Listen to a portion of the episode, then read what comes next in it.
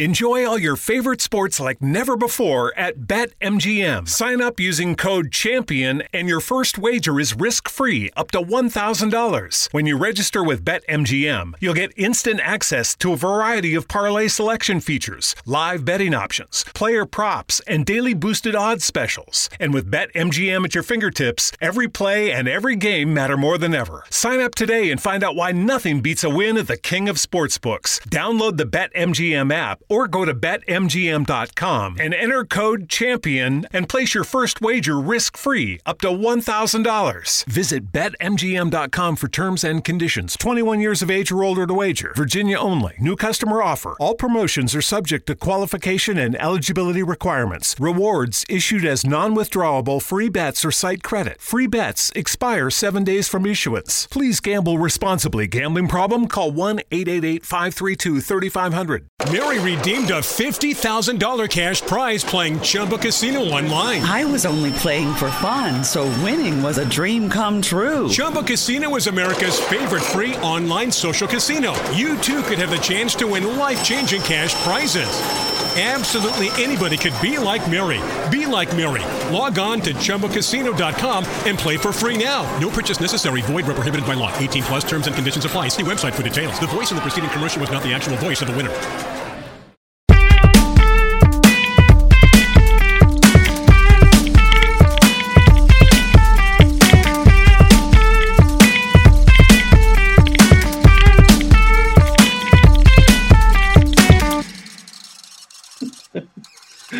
Welcome, ladies, gentlemen, boys, girls, and that Technicolor rainbow in between. We are the Too Late Update podcast, and we spare no expense. uh, with me, as ever, is uh, Chris Hodgkinson, and uh, today, eating what remains of his melting ice cream, is uh, Kevin Jones. It was the other one that was melting. This Right. one is seems better. I mean, Yeah, but this is funnier if we pretend it's not that it's that one. that you are like the um, destitute owner of a prehistoric animal-based theme park, lamenting uh, at his own uh, hubris. I just had a, I had a look at the quote for um, what John Hammond says when he's eating the ice cream, and I really like the way it's written on this website. Website John Hammond parentheses eating several bowls of ice cream. They were all melting. Are you going to tell us about the fleas in a bit, Kev? um, okay, so can see the fleas, mommy. I was young. I had a rock festival comprised entirely of fleas. that would be fucking amazing. Not the not flea, flea the flea the circus Peppers. music festival would be brilliant with tiny, tiny pyro. that would be fucking amazing. I'm. ah. anyway, um, yes, we are the Too Late Update podcast, the only podcast that brings you news from as fresh as two years ago, which somehow it seems worse than when we do. Uh, well, four, fucking hell, four years ago. You're quite right, Kev. Not two years ago. You were. Four years You, ago. no, I know we all sort of disregarded about 15 months there, but Yeah. Um, which, which weirdly, I don't know about you, but it seems like it, it seems worse when we go when we do a uh, time which is pretty close and talk about the news. Whereas when we talk about it from 20 years ago, it is like we are uh, members of Jurassic Park digging up fossils and checking for amber and stuff like that. Whereas this is basically like coming across a dead pigeon in the road. It's not as exciting. um, yeah, so you know? I, I normally do this. I normally go and I ask you guys, what have you been up to? But nah, I'm going to tell you what I've been up to for a bit. what have you been up to? There we go. Thank you. Thank you, Kev. um, so nothing too major to report. However, I've been reading um, uh, a couple of really, really great books. Um, uh, they're uh, Warhammer books, Warhammer 40,000 books. They are the Twice Dead King series, Ruin and Reign. And it was interesting because I was reading the second one, which is Reign, and the book is about a. Um, you don't need to know too much, but they are, it's about a race of uh, sentient robots um, who are fleeing the galaxy, their homes having been destroyed by uh, humanity, basically. And they are in a chase, and uh, every time they jump, humanity eventually catches up. And I went, hang on, hang on, hang on. This is Battlestar Galactica, but with the This roles reversed. This is that sex position, isn't it? The reverse battle star. yeah, exactly. um, They, they barely even disguised that. Well, well, if there's a lot more going on in the book, but it's it's more of a like a it's more of a, a wink. There's a you know it's the book Ah, okay. I would recommend these books. They are really really great. Genuinely recommend those books to anyone, whether you regardless of whether you care about Warhammer. They're just great sci-fi books. Um, Hodge, what have you been up to this week, other than apparently being a cat? I'm not a cat anymore. Right. I've turned the effect off. Um, I'm not I a watched. cat. I'm not a cat. I watched Beavis and Butthead do the universe, which was very funny, especially Oh. the start of it. Oh, Yeah, it's worth it's worth watch. I. I. I watched that on one of my very one of my various train journey, bus bus journey coach journeys to uh, London. What did you think? It's good. Yeah. I thought, unfortunately, I think like the biggest laughs are quite early on, especially at the science mus- the science there. right. That was especially good. Um, so yeah, that was worth a watch, Matt. And I'll check that. I'm still getting through season twelve of Bob's Burgers on Disney. Yes, I've been catching up on that as well. There's some especially good ones in season twelve. Yeah. Yeah. I have watched all of it now. Can't be far off season thirteen being on Disney. I wouldn't have thought. Well, the the movie is out like today, I think. Funny enough. Yeah, apparently in season 13, you can see the sinkhole developing across the season. Ah, okay. And of course, they just put out that um, that really nice little music video thing. Uh, the Yeah, butt fever good. one, fever in the butt, uh, which Yeah. which does feel like I don't know why it just felt more like a Bartman thing than anything else. Like Yeah, the In whole in the staging and the animations are quite reminiscent of it, isn't it? Yeah, Um, what else have I been doing? I've started playing something, but I want to wait till I've played a bit more of it to talk to you about it. okay. I'm not far enough into it. Um, I think that's about it, really. It's been quite quiet. All right, Kev. Then what have you been up to? Uh, well, I was at um, Trees for Thursday and Saturday, which we Dan and I recorded a podcast for. Uh, So I won't Yes. go into that. Uh, I went to see Pearl Jam on Friday. Oh yeah. It was Okay. good. Um, took took a while to get started. I think they sort of played some. Of, I I think mainly maybe because of the heat, they played some of their sort of slower, rarer songs for the first hour. And then they really kicked into gear, which was good. So really good at last hour and twenty minutes. Um, but weirdly, uh, for the last song, which was a cover of Status Quo, they brought John McEnroe on stage Okay. That's a to right.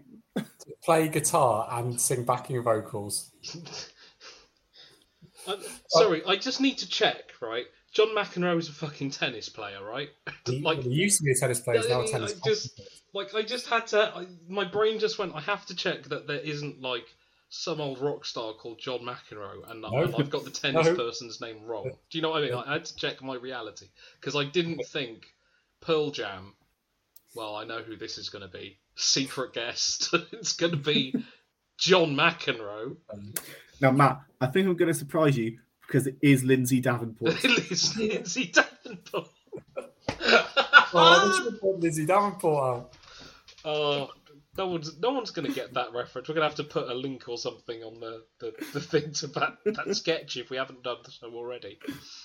Um, yeah, other than that, I am still playing Hot Wheels and a bit of Far Cry, and I finished The Boys, Oh yes, Oh, I finished the boys. That was good. yes, yeah, I thought that was Yeah. great. Peacemaker. Yeah. Do we want to go into The Boys? I, I don't know whether that's a. Uh, I mean, we can. Well, I thought it was really, really good. Um, I was a bit disappointed in the finale.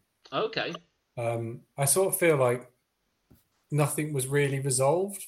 We're not really in much of a different situation than we were at the end of season two. true. Mm, I know the only difference is that Homelander is now more dangerous than he was at the start of the season because Yeah. he's now got a Trump-like fan base behind him, showing him he can do what he wants and they don't care. Yeah, Yeah, but again, he was still already dangerous.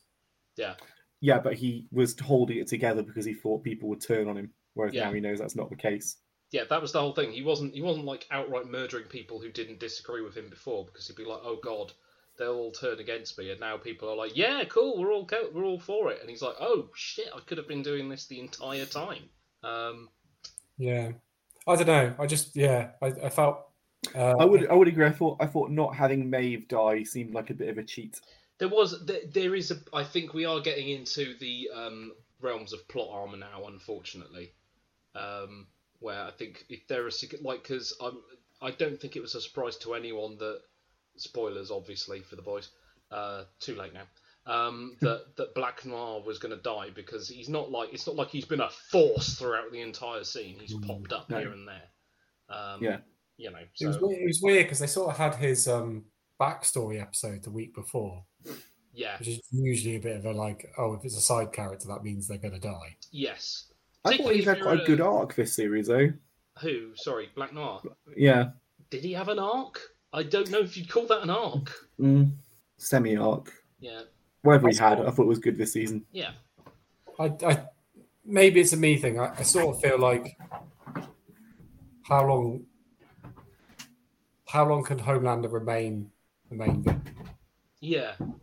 In fact, it would almost be it would almost be funny now if there is because I kind of wondered if that was the way it was going to be that it was going to be actually and it kind of did that Soldier Boy was going to be the actual main villain, but then the reason why they team up against him was was a bit contrived. I felt. Oh, um, that I'll be honest, that bit to me made no sense. It was just like, right, so he threatened the kid and didn't do anything. You could have just spoke out and made, Yeah. you know, but you just kept on. But why did you keep on? Alternatively, you let Homelander and Soldier Boy go out it, go at it, and you just take Ryan away. Yeah. Yeah, But, uh, yeah. I, I just think I think it was the I think it was I was a bit disappointed.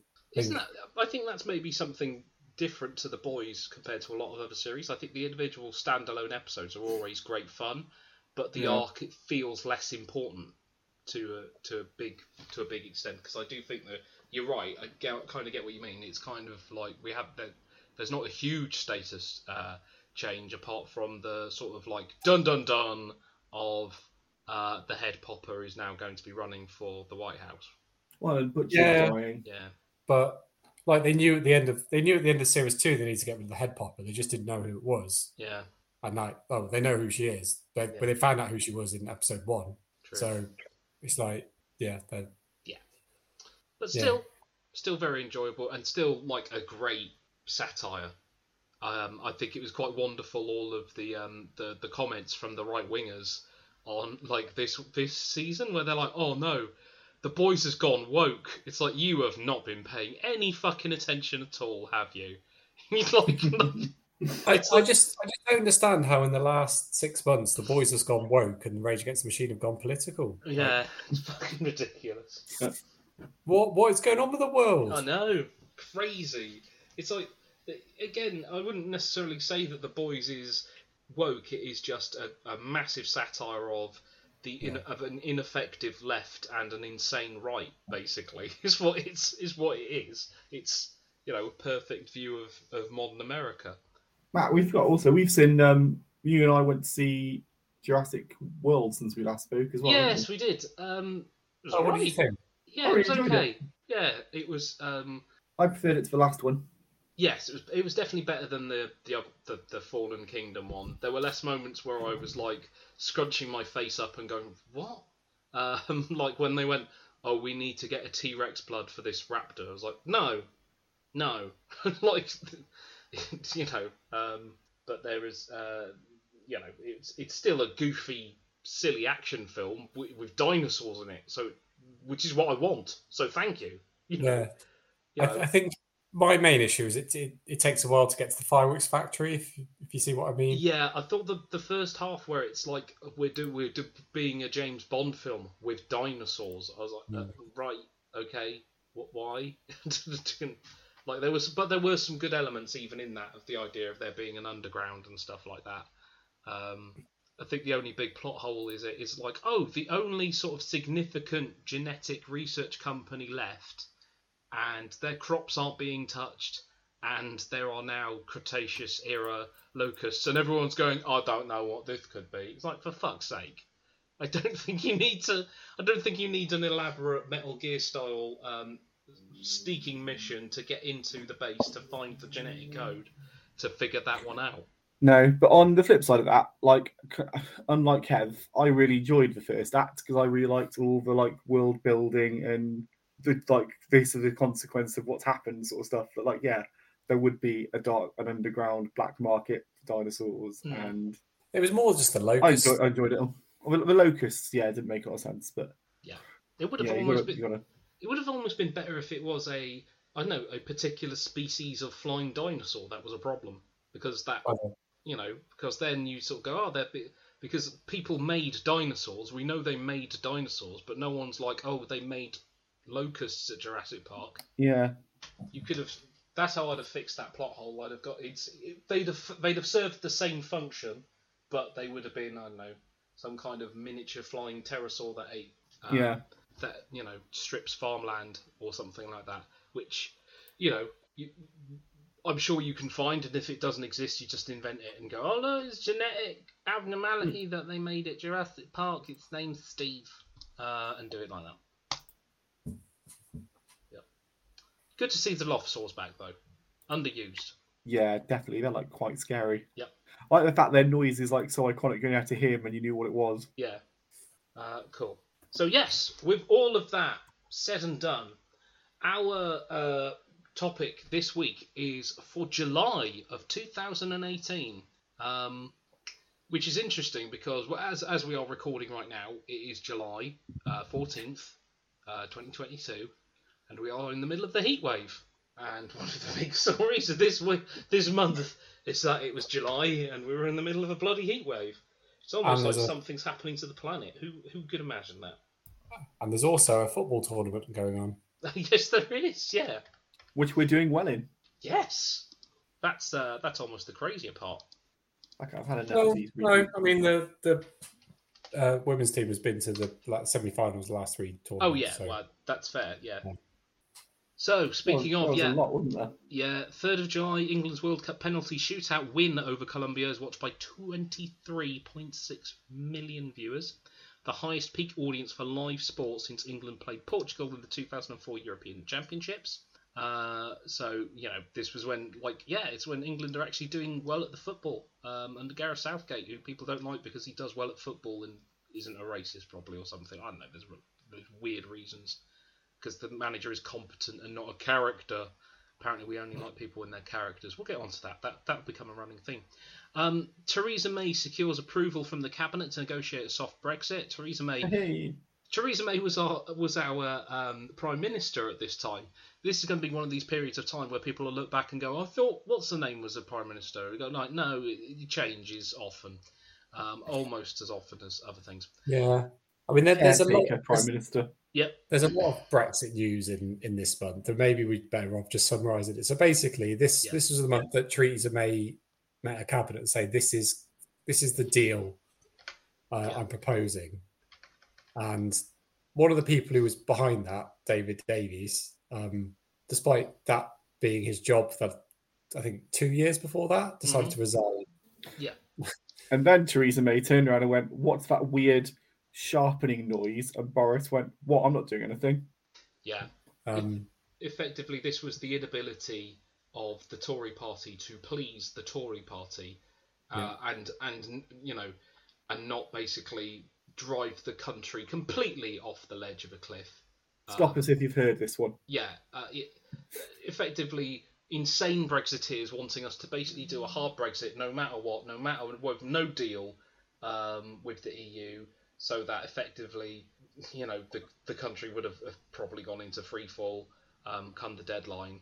Um, because you know, because up Johnny Foreigner, that's effectively what's happened. Um, and of course, sensible, I say sensible, but less insane Tory MPs were like, no, that's crazy. But the insane Tory MPs are like, no, we want we want that. We want we want the proper Brexit where it's basically an fu to Johnny Foreigner. But don't worry, Johnny Foreigner will still be our friend and will still give us good rates on business, even though we've told them to go fuck themselves. Because that's how world works. They were all on the backbenches singing, "Hey, we were just elected, and this is crazy, but hey, hard Brexit maybe." Well, what's what? So just yeah, it was funny. Is like as many of us predicted at the time, like a hard Brexit would lead to financial woe, hmm and we now have a hard Brexit and we have financial woe. It's funny how that works, isn't it? Yeah, Yeah. it's just a coincidence. I I mean, I, I was a doom monger, but um, How, Yeah. You, you remoaner, Kev.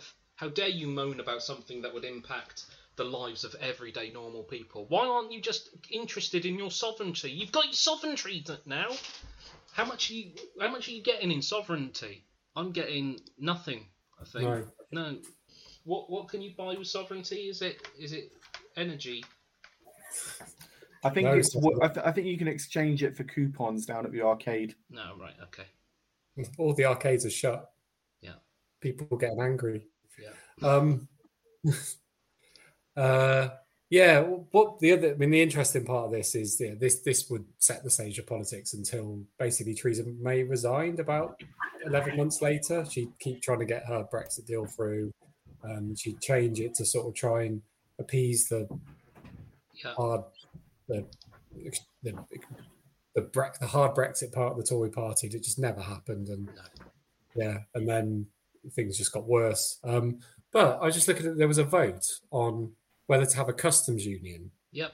um, and it was 307 MPs, 301 against that. hmm I think that was so close. If just four people who Yeah. maybe with hindsight had changed their mind, Well, uh, yeah, yeah. It's uh, this, this is.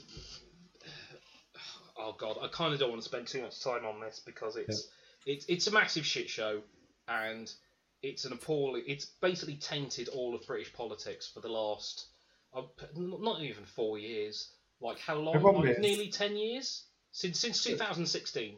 Mary redeemed a $50,000 cash prize playing Chumba Casino online. I was only playing for fun, so winning was a dream come true. Chumba Casino is America's favorite free online social casino. You too could have the chance to win life changing cash prizes. Absolutely anybody could be like Mary. Be like Mary. Log on to ChumbaCasino.com and play for free now. No purchase necessary. Void where prohibited by law. 18 plus terms and conditions apply. See website for details. The voice of the preceding commercial was not the actual voice of the winner. Lucky Land Slots asking people what's the weirdest place you've gotten lucky? Lucky? In line at the deli, I guess? Aha, in my dentist's office. More than once, actually. Do I have to say? Yes, you do. In the car before my kids' PTA meeting. Really? Yes. Excuse me, what's the weirdest place you've gotten lucky? I never win and tell. Well, there you have it. You can get lucky anywhere playing at LuckyLandSlots.com. Play for free right now. Are you feeling lucky? No purchase necessary. Void where prohibited by law. 18 plus. Terms and conditions apply. See website for details. It's tainted British politics completely. The problem Um, is we're still too close to it to not get really angry about it and go on about it for far more time than we have to devote to it. Yeah, exactly. Um, because it's uh, it's effectively decisions made by people who lied consistently, people who refused to accept that they've been duped into believing those lies, uh, and that they were going to be, br- you know, brought into this bright new future. The same people who think that Boris Johnson was a character. Oh, I like him. He's just like us. He's nothing like you. He doesn't give a fuck about you. You're insane. Um, speaking um, of idiots, um, where are you going with this? yeah. I'm not sure where he's going with this. So We, for- we got knocked out. We got knocked out of the World Cup a few weeks later. yes, we did. Yeah, we got sadly, sadly, uh, yeah, England got to World Cup semi final and lost to Croatia Yeah. after extra time, which was sad. But England had been nowhere for years, so this was quite a good performance. The the last major tournament they were in, they lost to Iceland. yeah. If, if, And then- if you're for by any chance, if we have any overseas listeners, I doubt it, but maybe we do. If you don't know what it's like being in England when there's a World Cup on, there is an insane belief that when the World Cup is on, England is going to win it. Like I like the fact as well that if they go out early, yeah, it's a massive economic problem for the country yeah, because of the amount of money lost on people like you know buying tat and drinking. yes. The fact that our, our pub going has a massive impact on our economy if England come out of the World Cup. Yeah. um, and it's it's kind of funny that this that you know this this time round was actually they did have a decent team. They had a great manager, and they had a really good chance of actually going through. Um, And, Well, know, actually, actually, going into this tournament, uh, England were not a very fancy team. yeah, So I think th- this this was a bit of a shock going to the semi final. Th- things opened up their way a little bit um, in the, the teams that had to play to get there. They had to play Colombia, Sweden, and then Croatia in the semi. But um, uh, I mean, on paper, the team that will go to the World Cup this year is a much stronger team. Much, much stronger. Much overall, much, much stronger. So you, there, there is some call for before the results last month, where England lost four 0 at home to Hungary yeah. To say that England were one of the favourites. But um, yeah, we'll, we'll see how that all works out in the uh, Yeah. later yeah. So, jumping back in, 8th of July, police launch an international murder investigation after Dawn Sturgess dies in Salisbury Hospital after being exposed to a high dose of a Novichok nerve agent in Wiltshire on the 30th of June. Um, Who'd have thought that Russia and Vladimir Putin were up to no good? no. Oof. What? I mean, no, like a, you like can't a just... cartoon villain hiding in the bushes. Do you remember when Boris Johnson was going to take a much harsher line on Russia? And then he just went, oh, that's not, oh, oh, mm," and, and made noises. Didn't actually do anything um, until they invaded Ukraine. Um, so, Wow. Well, wasn't around this time like Corbyn going, well, we can't be sure that was Russia as well. Like, bloody hell. Well, I mean, it could be something that, like, you know, uh, it could be something like on the uh, 19th of July, uh, Lubov uh, Chernukhin, I believe, wife of Vladimir Chernukhin, a former Russian finance minister, donates £50,000 to the Conservative Party. You know, just things like that. Things like that. Um, 12th of July, US President Donald Trump arrives in the UK. The four day visit includes talks with Theresa May, tea with the Queen, and a trip to Scotland. There are mass protests in London, London, sorry, featuring a six metre tall, 20 foot Trump baby blimp flown over Westminster, which is the best thing this country has produced. I, I was at one of these marches. Were you? Yeah. Yep. th- So we shouldn't be accepting him over everything he'd been doing up to that point. No, And we definitely shouldn't be allowing him to. I mean, don't get wrong, I'm not a royalist, but it's the um, perceived prestige of allowing him to meet the Queen that we shouldn't have given him. Yeah. Yeah. Like, yeah, he's got to meet like Theresa May, our Prime Minister. That's got to happen. We should have told him to fuck off for meeting the Queen. Really, Yeah. Yeah. She should have been busy. Yeah. And uh, for yeah, I totally agree with you. Um, so uh, coming kind of back to football again, the Lightning Seed single Three Lions. We'll talk about this. Reaches number one in the UK singles chart for the fourth time, following England's achievements in the 2018 FIFA World Cup, making it the only song to reach number one on four separate occasions with the same artist lineup. By the following week, the single has plummeted to number 97, setting a record for the fastest ever fall from the top of the charts. so mean, uh, there we go. Um, England footballer Harry Kane wins the Golden Boot at the 2018 World Cup after scoring six goals in the tournament. Kane is the first Englishman to win the Golden Boot since Gary Lineker in the 1986 World Cup. That's specifically for winning six goals. Uh, No, most for goals in the tournament, I think. Top goal scored in the tournament. Yeah. Oh, okay. Yeah, so it's kind of. Uh, 18th of July, Sir Cliff Richard wins a privacy case against the BBC over its coverage of a police raid on his home. High Court Judge Mr. Justice Manon awards him £210,000 in damages. The BBC were fucking lucky there um, because that was Yeah, disgraceful. that was that totally bad. disgraceful. Um, basically, they just turned up at uh, Cliff Richard's home when he's a paedophile. We're going to break in with the police and put it all on the news. There was no evidence, nothing. It was, yeah, um, pretty disgraceful. Uh, okay. I think that's enough news. Yeah, I Yeah, think that, that's that enough. noise is Matt skimming over anything else which is remotely Brexity. Yeah, the only other thing to know, again, like I said, it was fucking hot, like it is today. Um, right, so Well, I, I remember around this time that the the grass, the big green out the front of our house, was basically just brown. yeah, Everything was dead. Yeah. Sorry, just the way Kev said that. Everything Oh. was dead. I don't think we had rain for. I seem to memory serves in we it, we had a sunny download and then it rained the weekend after download and then it didn't rain then until August. Yeah, It was uh, six weeks. you just got me thinking. You might need to actually like uh, hose the garden, uh, my garden, at some point. Yeah.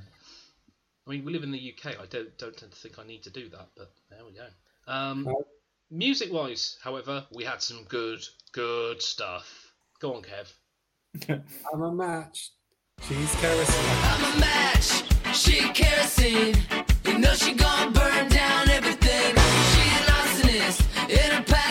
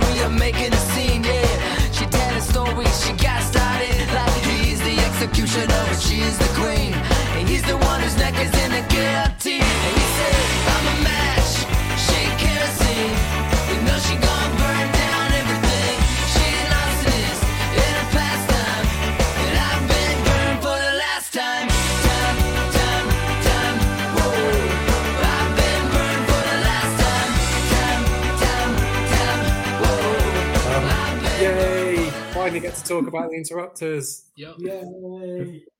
Yay! Yay! Kev, don't spend all your time what you've got to talk about just going yay. Yeah. What?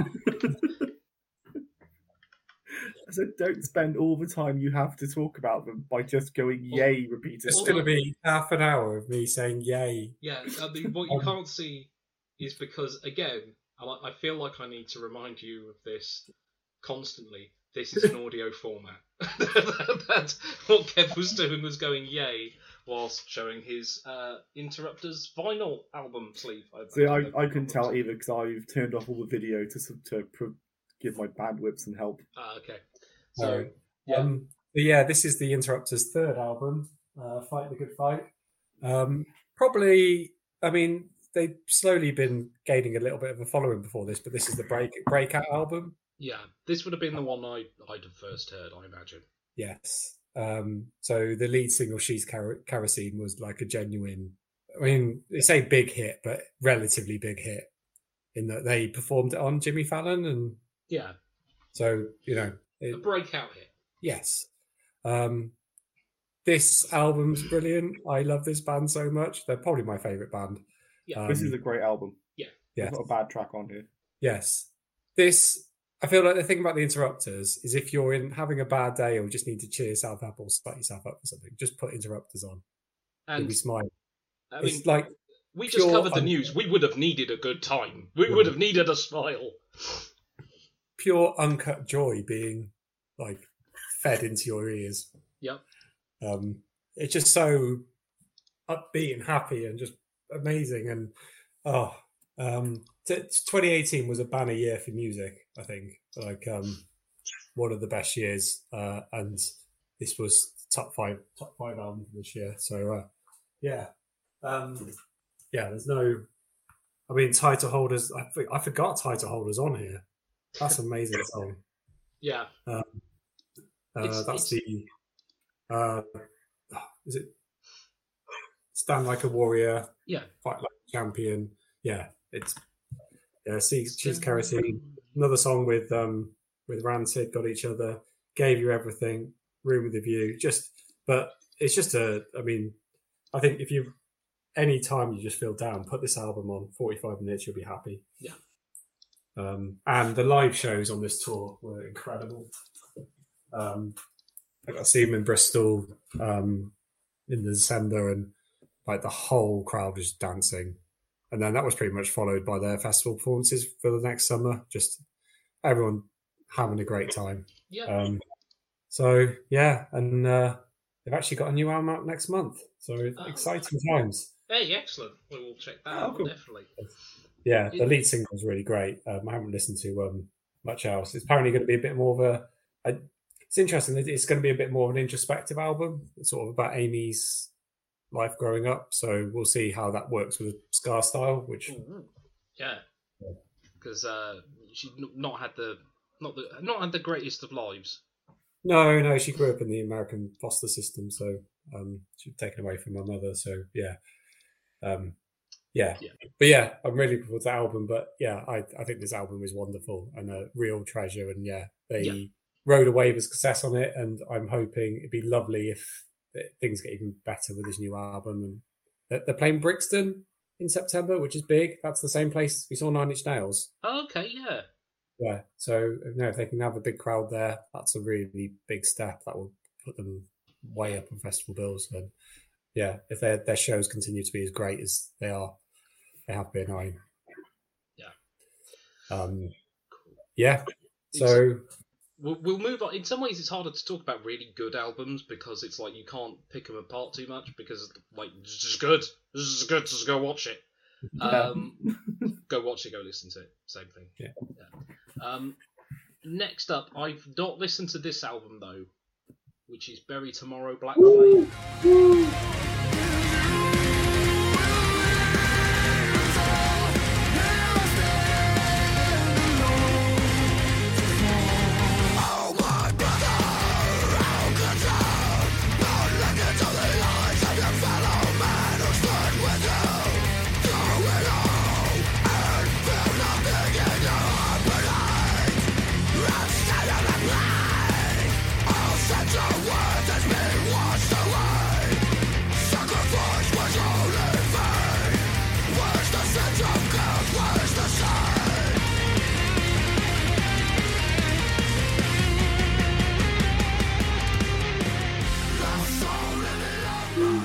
Kev, you I'm better be the- holding something up again. What? You better Yes. be holding something up again, Kev. yes, yes. Right. I also have this album on vinyl. Um, this is another great album. You Um, don't it's need. not- You don't need to get it. No, we will just believe you. oh, you mean Um, when we when we're going to put the videos out uh, uh, on our Patreon, which we don't have, and I'm not recording the videos. Um, Maybe, Kev, you should just record a video for the Twitter feed of you holding up albums and Yeah. going. Woo! um, yeah, uh, this is this is another great album. It's not as good as the Interrupters album. It's uh, Bury Tomorrow's fourth album, and again, it was they they sort of had a bit of a comeback with their third album. Um, everyone loved that one, and Yeah. then consolidated that with this, which uh, I don't know if people say it's their best to date, but it certainly would be in the conversation. Um, yeah, Height of Their Powers, just a brilliant uh, album back to back. Um, we saw them at Download and we're very positive. I mean, they, um, yeah, just there's nothing too complicated about this album in regard. It's just it's just one Just of the good. best, just one of the best metalcore albums that's been released in the last ten years. Um, they they just write great songs. Black Flame is fantastic. No less violent. Um, Knife of Gold, excellent. I, I got to see um, them play this album in full uh, at the back end of 2019, which is a great show. Um, yeah, I don't, don't know what more to add. They this is They're from Southampton, which is nice. yes. Uh, well, the the lead singer Dan Walker Bates. Until recently, I don't know what he's doing now. He's, I think he's changed jobs. He was a mental health um, consult, well, consultant or assistant, uh, mental health. Um, Carer of some. yeah, or NHS staff. Right. in Southampton General Hospital. So yeah, he's also very He was he was a very good front man at Download. yeah, um, yes, um, and yeah, I'm ho- kind of hoping that down performance was, would be a bit of a, a step up for them because they did come and bring the fire and um, one one of the best performances of the weekend, I think. So Cool. yeah, um, Uh, yeah, and then the last the last album I've mentioned is Pagan Blackwash. So reason this isn't as good as the other two albums. It it was the debut album from this band. So they're an Aussie band that sound um I may have mentioned Blood Command before, and Blood Command will come into this. Um they they were at Tree, 2000 Trees. Um, so they sound quite a lot like Blood Command. And when Pagan came out, everyone assumed they were Scandinavian because it's that Similar sound. Scandi punk mixed with Scandi pop sound that Blood Command do. Right. They're Australian, doing very much influenced by Blood Command, um, but quite heavier, I would say. Um, so I don't think this album worked as well as um, the last two Blood Command albums before before this, but it was good. It was a really good debut, and I went to see them live. So uh, the lead singer of this band, Nikki, um, do you remember seeing these at Slam Dunk in 2019? I did not see these at Slam Dunk at 2019. Oh, you were in the bar queue. I was yes. in the bar queue. That was the worst queues we'd ever seen. Yeah. But um, I do know that the um, lead singer has a habit of basically dousing herself in wine. Uh, dousing herself in wine. Uh, I mean, some would describe it as doing stripperish moves on, on the stage. Burlesque. Erotic dancing, perhaps. Yeah. Uh, I mean, that last. So they they released this album, they toured Europe, um, and then they split up early 2020, um, which is a bit of a shame because I was hoping there'd be, you know, it's a band that could develop. Yeah. To be Um, fair, she was blowing their wine budget. Imagine Yeah. getting to see a band that immediately breaks up because you're in the fucking bar queue. Fuck you down at Slam Slam Dunk. Damn, damn your eyes. That happened to me Um, at Wolf Mother as well. Yeah, aren't Wolfmother intermittently back? Well, it's not necessarily that they went away. Is because what happened was um, I went to see them when they first came out, and then nobody else wanted to see them, and you wanted to go watch Stewart Lee in the tent, Hodge, and Yeah. Kev. and, and we went to see that. We went to see that show instead that we'd already seen, and I missed Wolf Mother. And then uh, after that, apparently they were bad. Ever like everyone Um, was like Wolfmother are shit now because someone died or changed or No, done the band no. or something. Right. In all in all fairness, I think we made the right decision. You didn't have you could go, go and see Wolfmother. You didn't have to come with us to see Stewart Lee. Also, we saw Wolfmother at Download the following year, and they were crap. They were bad live. So I I will never ever say that seeing Stewart Lee was the wrong thing to do. no. Um. Anyway, so yeah, now Nikki uh, from Pagan, Yes. uh, as as the l- lead singer of Blood Command, uh, left the band to have a baby, and Nikki is the lead singer of Blood Command. Right. Um. So yeah, I They're saw. both they're both called Nikki. No, I forgot. what- Uh, I think Karina was the older singer of Blood Command. Oh, okay. I might be wrong, but um, yeah, Nikki from Pagan is now the lead singer of Blood Command, Right. and she's doing the like downing a bottle of Smirnoff on stage, spitting, um, tell telling the crowd that they don't, if they don't dance, she's going to kill them, and it's quite a weird performance. Are the, are the Um, crowd into this, or are they confused as to what they did wrong? I think the crowd, I think the crowd are a bit confused. right. Don't know what to. Oh yeah, um, yeah. I it's was one of these mostly thinking, is she okay? Should, Yeah. Does someone need to stop this? It's a bit like uh, when the um, there's a like people will argue, but actually the, the punk scene started in New York, and one of the Mary redeemed a $50,000 cash prize playing Chumba Casino online. I was only playing for fun, so winning was a dream come true. Chumba Casino is America's favorite free online social casino. You too could have the chance to win life changing cash prizes. Absolutely anybody could be like Mary. Be like Mary. Log on to chumbacasino.com and play for free now. No purchase necessary. Void where prohibited by law. 18 plus terms and conditions apply. See website for details. The voice in the preceding commercial was not the actual voice of the winner. kind of it's kind of punk, but kind of not. But there was a band called Suicide that started that came over um, to play England, Hmm. and they were billed as a punk band, and uh, gobbing was a big part of the punk scene in the UK back then, and they. These poor, sensitive Jewish lads in, sui- in suicide, they thought they were just really hated. it's like no, no, no, you poor boys. Oh, yeah. This is just this is just how punks in Britain at that time expressed their appreciation. Oh man, that is absolutely disgusting. yeah. Um, yeah. So yeah, I I liked Pagan, and I was hoping for more music. Uh, I the Blood Command album that came out early this month is fantastic. I really like it. Um, Is it worth losing Kate, Kate uh, Pagan for though? That's uh, I don't I don't know if it's like when Pagan broke up and then Karina left Blood Command, so I don't know if it's Pagan had broken up anyway. fair enough. Uh, yeah, I don't I don't think the two are related. I think um, it's more potentially wondering what the Karina song Blood Command and live performance would be. Um, no worries. uh, not I don't know. I just I think we discussed it on the, the trees special that maybe Nikki needs to tone it down a little. But again, that's do we? I don't know. Is it is it one of them where maybe it's like, oh, she could tone it down, but there may be a, like a hardcore, like, no, we like this, we want this to Yeah. continue. Yeah. Um, Um, so it's a hard thing to say, but yeah. Um, anyway, those those are the three albums I picked out that came. I think there were other albums that came out this month, but um, like Hailstorm released an album, but it wasn't particularly good. Um, ah, okay. um, Cool. Oh well, we'll we'll move on a little bit. We'll talk about the singles. We kind of touched on one of them. Uh, one of them is, of course, Three Lions uh, by the Lightning Seeds, David and Baddiel.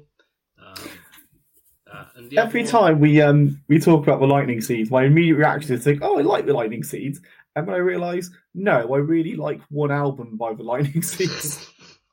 and is that album Jollification? it is, yeah. That's Yeah. that's fair. Yeah. And um, Um, the other thing I realised today was the reason I got into that because they um this is going to be a bit of a potentially deep cut. Do you remember? Did either one of you have Nickelodeon in the early nineties? Uh, no. No. Matt. No. Okay. Right. Well, Nick, I, I'd never heard the Lightning Seeds, and Nickelodeon late at night used to run a promo for all their shows set to Marvelous, Oh. and I'd never heard that song. It took me absolutely ages to work out who it was that sang it. So that was how I discovered the Lightning Seeds through With late evening Nickelodeon. Um, yeah. Okay. Uh, next up was "In My Feelings" by Drake, which I don't know. Um, uh, so album-wise, In my Uh, feelings, I want more bread. Whack whack. album-wise, uh, we've also got Drake with Scorpion. Um, Interesting. scorpions are like bread. Quack Uh, quack. but dominating from the 31st of May up until the 5th of July is the Greatest Showman soundtrack. Right. Do you want to know something mental? Right? You look at this year on. Wikipedia, right? How many times this album exits and re-enters the number one spot? Oh, I, I haven't got the thing in front of me, but I'm assuming it's like a, A fair lot. few. Like a lot. I'm going to see if I didn't count it, but I should have done. While you guys are talking, I might have counted up. Okay. So uh, yeah. So next up, we've got video games, um, and this one's an interesting month for video games. Um, uh, the first one that jumps out is Octopath Traveler, which I played and really enjoyed uh, up to a point. Yeah, I, I well, I will. I'll, I'll see if, what that point is because I really like this game. Yeah. Um, it's beautiful. Yeah. It's it's absolutely beautiful. One of the best art styles for a like. It's a it's an art style that I think we're going to see a lot more of now. Square seem quite high on it. um, yeah. So li- because it's uh, a really good way of making a 2D style game look great for Yeah. modern releases. yeah, Live A Live, I believe, is uh, this style which comes out later this year, doesn't it? Um, Yeah, and the Dragon Quest, one of the Dragon Quest remakes is coming out in this style. Ah, and yeah. Triangle Right. Strategy. Sorry to interrupt you guys. So, Greatest Showman was came in and out of the number one position six times for a total of 23 weeks at number one. that's more than half a fucking year. Um, right. Well, it's not more It's than weird, half a year, it's but weird still- now because we've we've sort of gone to a state where there's been a lot more number one albums in the last since COVID since 2020. We've had a lot like an album's gone to number one then gone. I don't know if they've changed the algorithm a bit, but Yeah. Um, what what I will say is, uh, my understanding is Greatest Showman is a completely historically accurate version of what P.T. Barnum was like. Yes, yes, it is. Um, this is Hello. very, this is very much a print the legend kind of thing. It's like, oh, he gave a place for all of uh, people who were different to belong. No, he didn't. He exploited the fuck out of them. What are you talking about? Like, the man was an absolute grifter and a and a cheat and a liar. Like that, not, not in a not in a wink wink, aren't I a lov- lovable scamp way? In the kind of I've stolen all your money and your pensions way. Like fuck that guy. Yeah, Um, if you if you want some more information, uh, there's a really great podcast BBC do, uh, hosted by Greg Jenner, called "You're Dead to Me," and there's an episode on P.T. Barnum which Ah. will discuss the myths, myths of uh, and and yeah. Yeah. So, um, Octopath Traveler. Yes. Um, so I got to a point in this game where it became incredibly frustrating, annoying. So you you sort of start as one character, you form a team, and then you there's eight stories. yes. So you'll go through each character story. Uh, they'll they'll join your team. You put them in for a story, um, and yeah, And I, I Um, like that. I like that idea. I think the implementation of that idea is flawed in places. Um, I think the one thing that doesn't work is that it's every character has their own story, and none of the other characters have any input into that story. Um, which, you know, I don't like. There's not even like a bit where one of the other ones goes, "Oh no, you've got this. You're my buddy. I like you." Now. Like none of that. It's just they're just there to be extra people in your party to fight. In that that that's what I didn't like about this. Sorry, Kev, I may have interrupted you there. No, um, I mean, I sort of took that for what it was. It's a, Mm.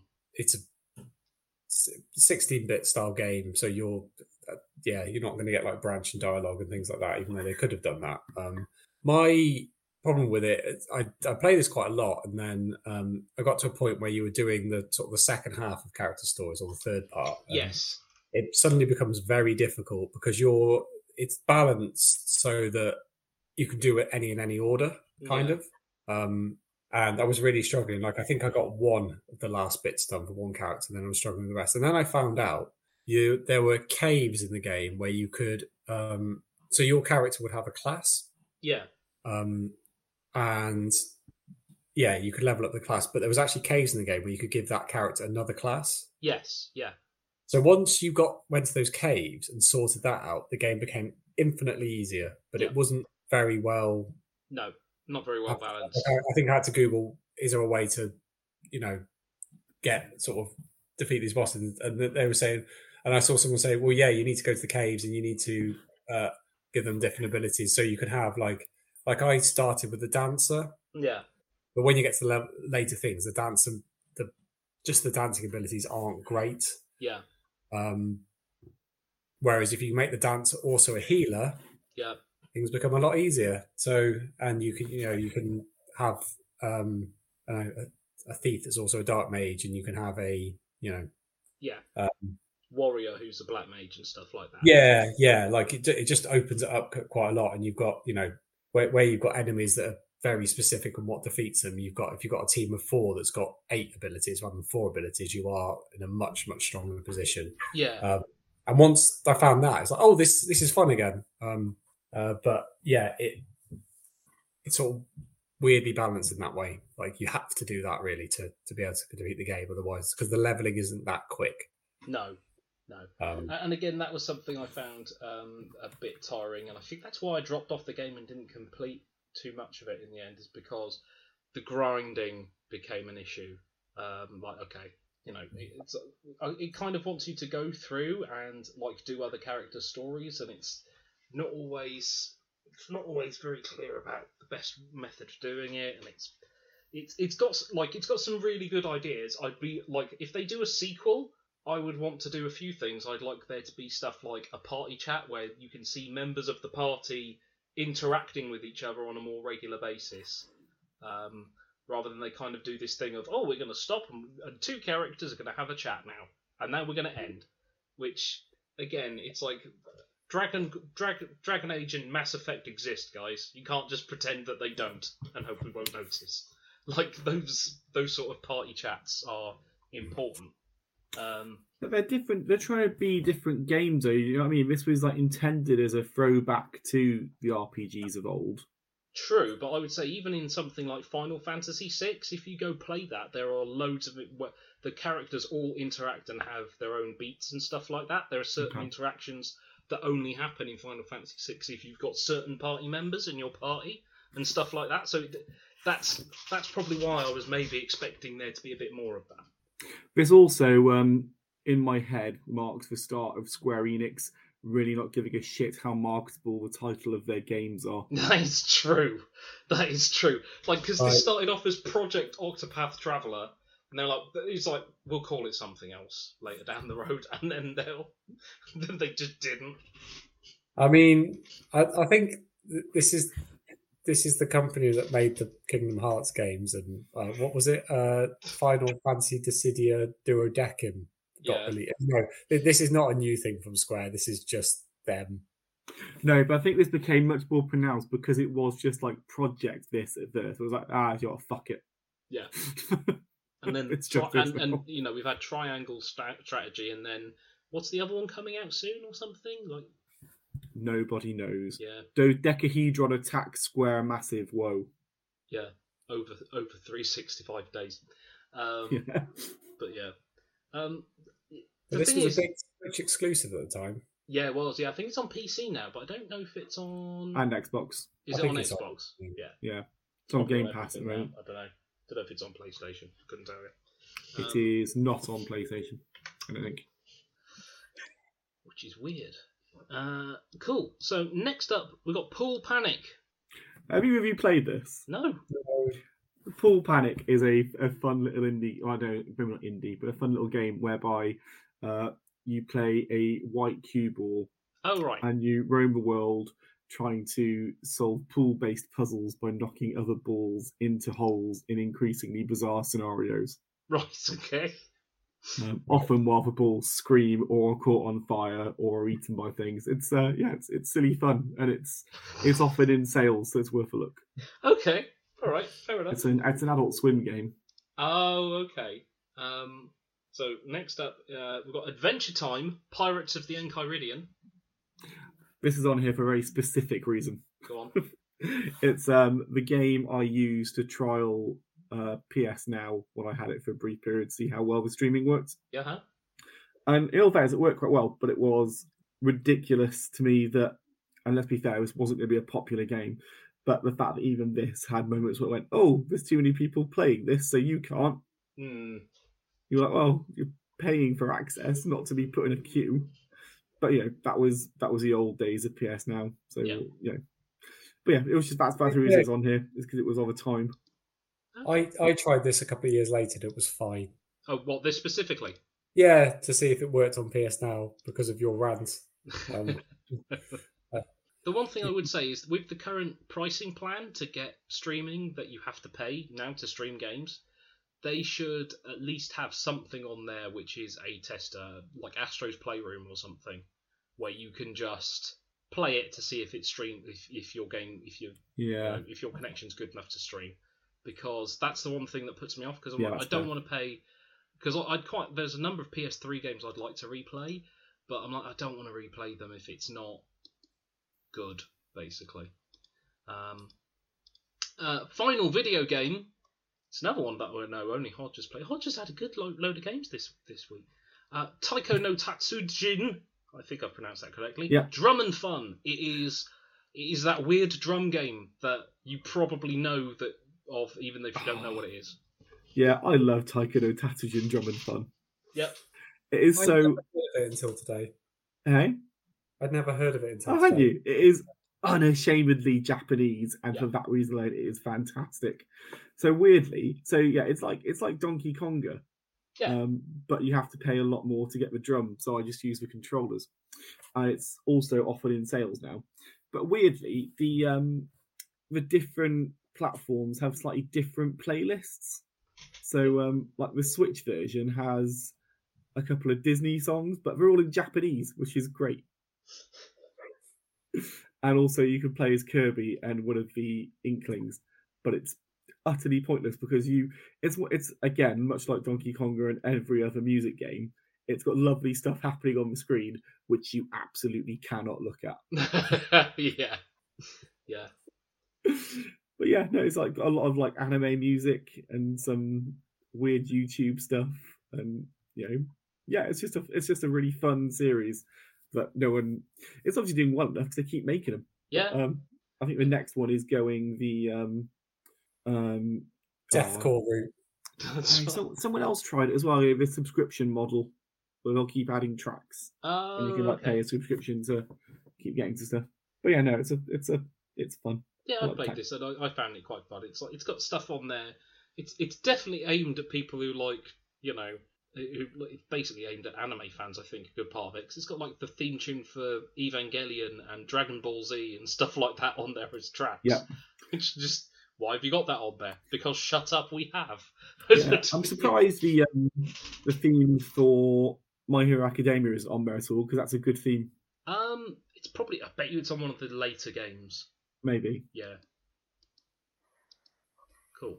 Yeah, that's fun. I recommend it. So, and final side note, which is more for today than anything else. So, day of recording.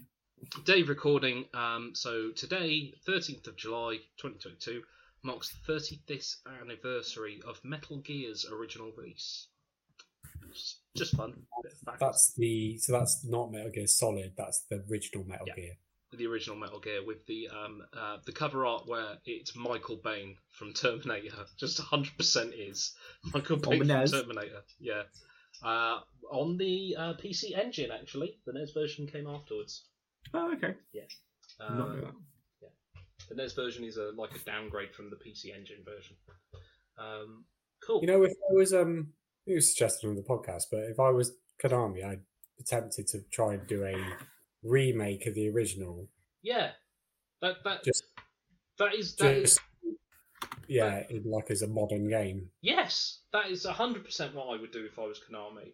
My my my release with of Metal Gear Solid Six, if you want to call it that, would be Metal Gear, and then I follow it up with Metal Gear Two, because I'm not an idiot and I like money. I don't know what's wrong at Konami, where they're idiots who don't like money, but that's what I do because it's I mean, they, they do like money. They just aren't really able to leverage themselves to acquire more of it. No, I mean it's just it's, it's just right fucking there, and it's the one bit of the lore that ninety percent of the fans probably haven't don't really know about because it's in the backstory of um uh, of the the first Metal Gear Solid game.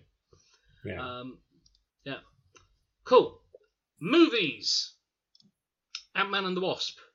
Um, I remember liking this. It's good. hasn't really left an impression. Yeah, um, but I think this it's mm, yeah. Sorry, Matt. it came out after Infinity War, which is a bad time to come out for a Marvel movie. Um, Yeah, I think so. I don't think it's as good as the first Ant Man. no, No. It's really fun. I think yeah, it is in a funny position in that um, Ant Man isn't in Infinity War. no, This doesn't. This is yeah, two months after Infinity War, which has a gut punch of an ending. Um, and it's just like a fun romp, but yes, I Yeah. don't know if it was the time for it to happen.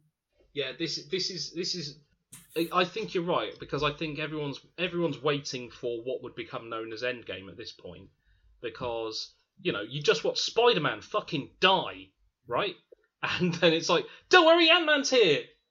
Oh, what? Like, uh, And Wasp, and and the wasp like uh, that's the that- worst of the flying insects. it's like you know it's like you, you're at your nan's funeral and your mate is going oh cool don't worry i've ordered pizza and they're just like thank you thank you that's great and you're like no no why are you not happy that i've ordered pizza like I'm like oh god just You're at your nan's funeral. Your mates outside playing Blink One Eight Two songs. yeah it's it's like it's like that's that's nice i appreciate the attempt to cheer me up but can you you know thank you but no not right now Yeah. and that's what i felt about this film a little bit Um, Although it does actually play a massive part in Endgame, doesn't yeah it? it does Yeah. yeah which which arguably this should have released before endgame I mean, it definitely should have done. yeah 100% No, it it, have does, done it does release before Endgame.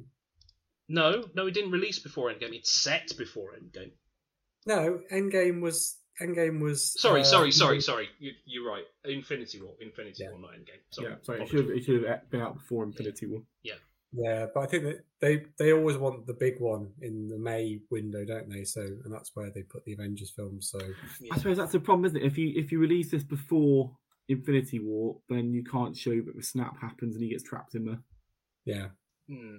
yeah well yeah I think check I think that's I think that's the thing. It's They it was created a, a hole for themselves, didn't they? Well, but no, you could just you could just have him call out, "Okay, I'm here," to, uh, and then and then you don't know what's End. happened. That's what I would Yeah. done. Yeah. Yeah. Um, so Yeah. uh, we've also got Teen Titans Go to the Movies. I haven't seen this, but lots of people say it's great. This is a great film. It is better than Ant-Man and Wasp. well, specifically putting out now Wasp on blast Well, there. Well, because they're both like Yeah, yeah. comedies and they're yeah. both yeah. And I remember Teen Titans Go to movies because it was good. Not that Ant-Man was wasn't. but I mean, it's like, oh. I mean, it's fine. Yeah, it's like it's like it's a, it's got some very funny song numbers in it.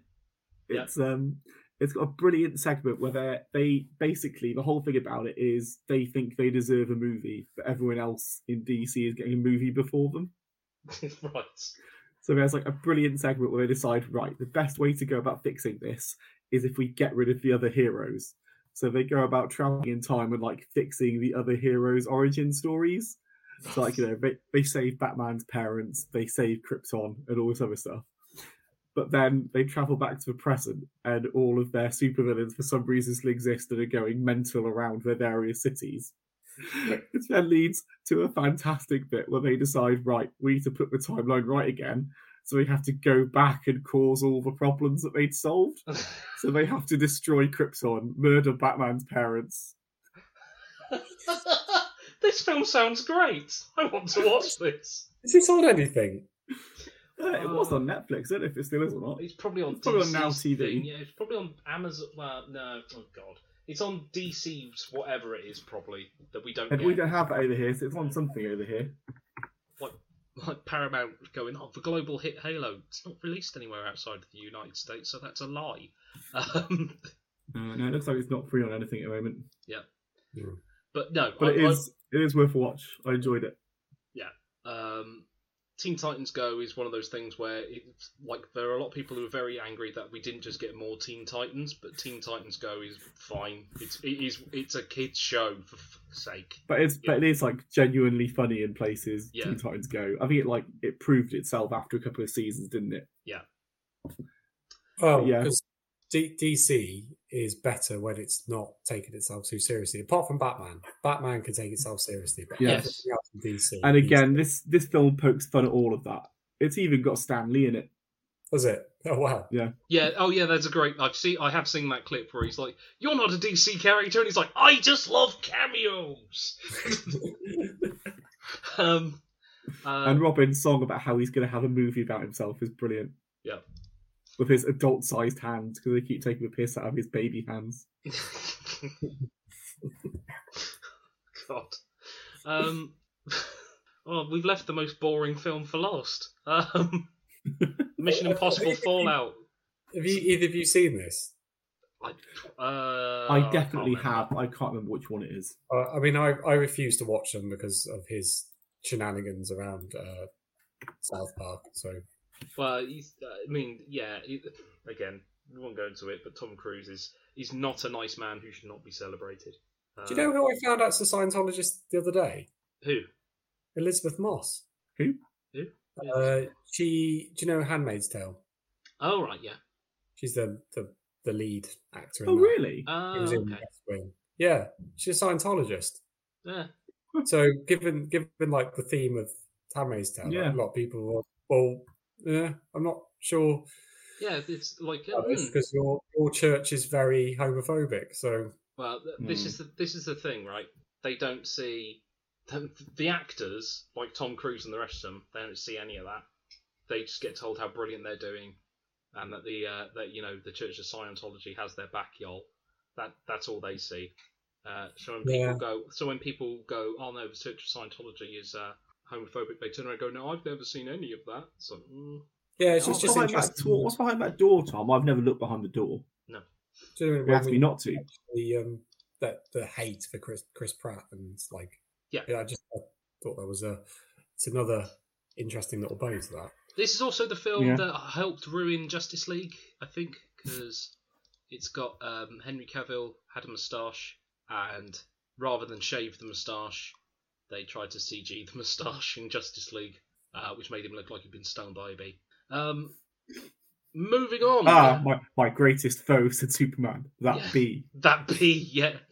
Um, TV wise, we have Orange is the New Black se- season six. I definitely didn't watch this. I, I, I think I only watched up to season three of Orange is the New Black because I hate Which the season was this? Hated Um, this this was um so th- there was slim pickings on TV, but this is the season after the riot season.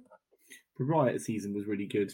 Yeah, so they they basically there's one season where there's a prison riot, Mhm.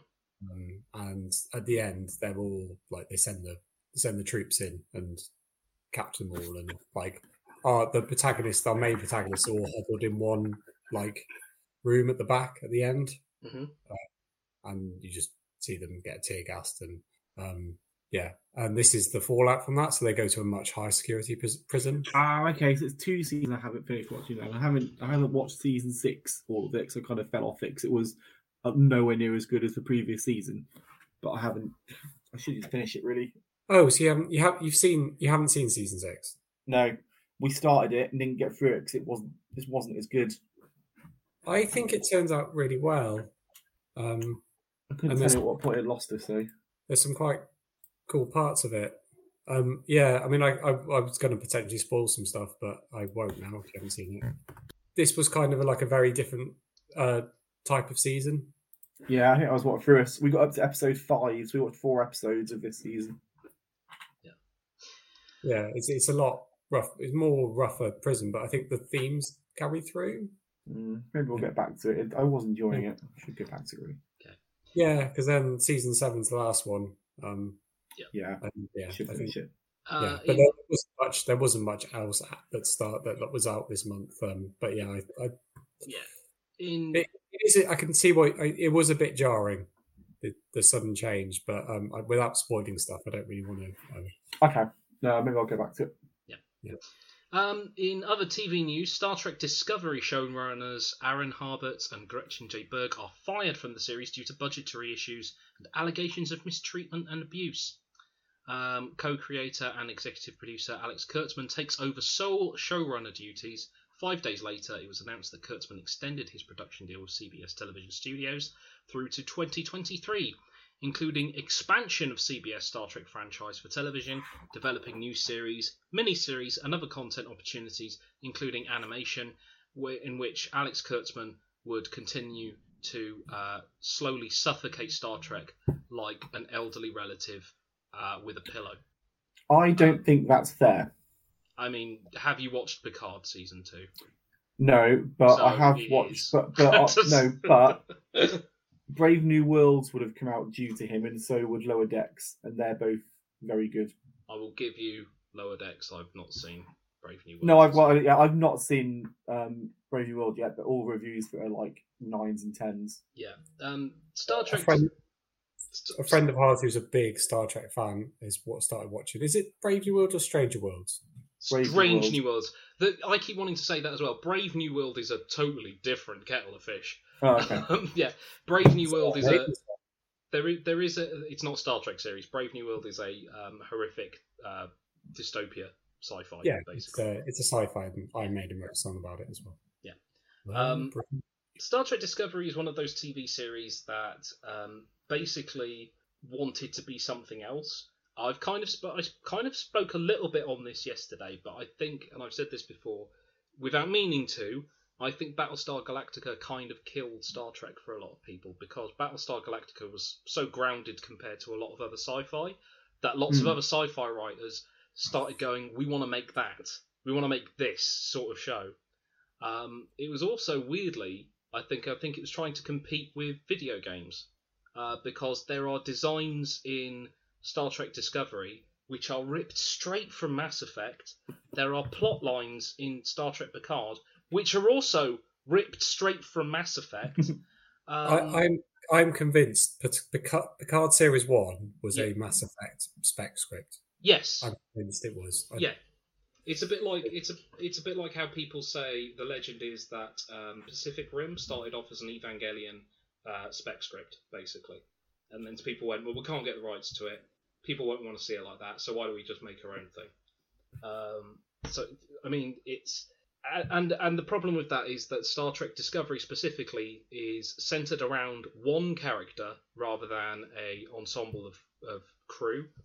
Um, that one character is not the captain, so when that character goes and does like how do you want to put it reckless or um, disobedient actions and stuff, they just get away with it, and you're kind of a bit like, why? Why is this okay? Um, and then she cries a lot.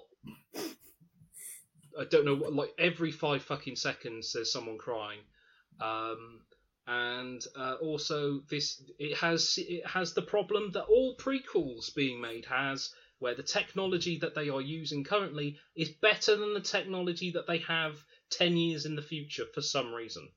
Looking at you, Naboo. Yep. Um, don't know why. Like you know, they have holographic displays um, on the bridge, which again they retcon them out in season two. But why put them in in the first place?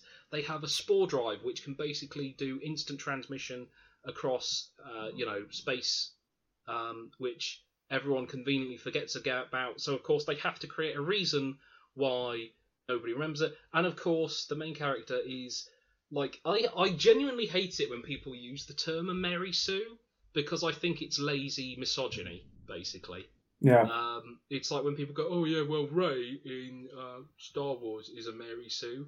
It's no, she's not really. She's just as competent as Luke and has as much training as Luke has. So whatever. Um, but uh, Michael Burnham is a Mary Sue because she is the most special, most brilliant person in the entire world. Only she knows what's going on, and she's Spock's human sister. It's like what? Why? What? Yeah. What? Spock has never been mentioned to have a human sister before. Why would that? It's just it. It's just one of these. I would say, like, I was I was relatively enjoying Discovery until they um, moved it onto where the hell it moved to the UK that no one could really find or care to find.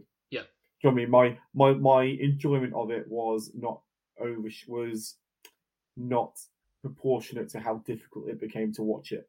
Yes, that's true. It's like, oh, it's on this now, and you have to go for like basically you've put it on Paramount Plus. It's like I do not care about this season about any. Yeah, for a while it was on um, it was on the Roku channel or something, and you Oh, had to like, watch it at the right time. Yeah, it all got moves on. Well, in that brief period where it wasn't on Netflix and Paramount hadn't launched over here, That's it all moved to um, the Roku channel, but you had to like watch it at a set time. Yeah. So th- those are like th- nineteen eighties. yeah. So those are the things I don't like about Star Trek Discovery. Other people have mentioned other things like okay, it's got a plus size uh, woman in it. I don't give a shit about that. That's that's fine. I I could do with more of that on TV. Thank you. Um, it's got a uh, a gay man in it uh, and a gay relationship in it. Good. More of that, please. Um, but it's just you know the most competent person on the the ship is treated as a, like almost like a comic relief character, and you know Michael Michael Burnham is the most important, most special, most brilliant person who has ever lived, Mhm.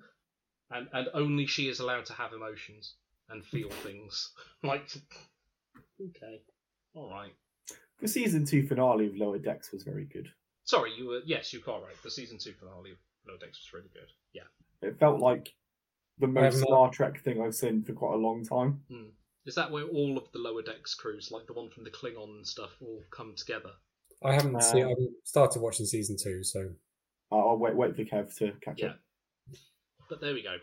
And then so so I was I was enjoying Discovery up until the end of season three of Discovery, which um, I think I think season two did a little bit to rescue it. I think introducing Pike and Spock helped because Pike was like, "Oh, it's a likable captain." yes, actually he was the best thing in it.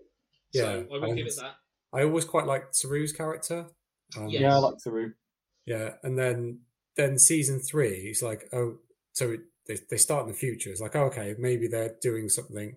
Like season, th- I've said this a few times. Season three starts with apparent they're in the future, and there was this thing that all like all dilithium explodes, Yeah.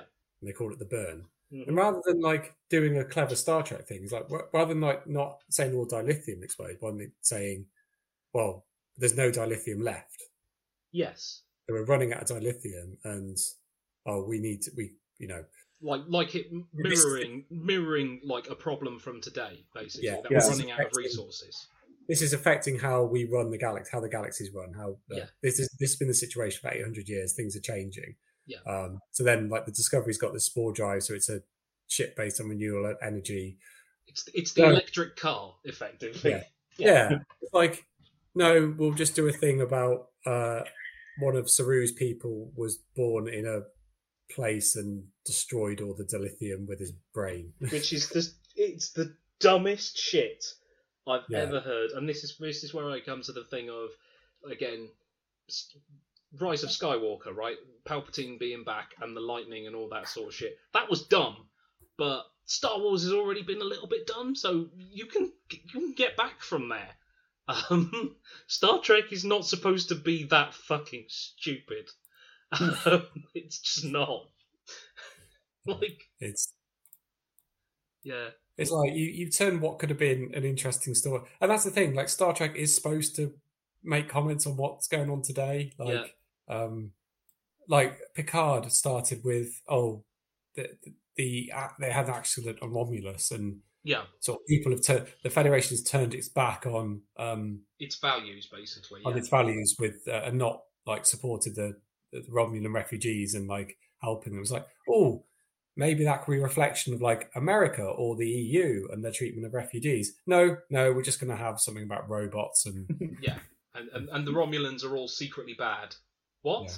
Also, this uh, this is super se- this super dark and violent, and also don't worry, those two those two characters are a lesbian couple, even though they have shared no screen time. They shared no screen time, not got to know each other at all. But now they are a lesbian couple because they hold hands at the end. It's like, what the fuck is this?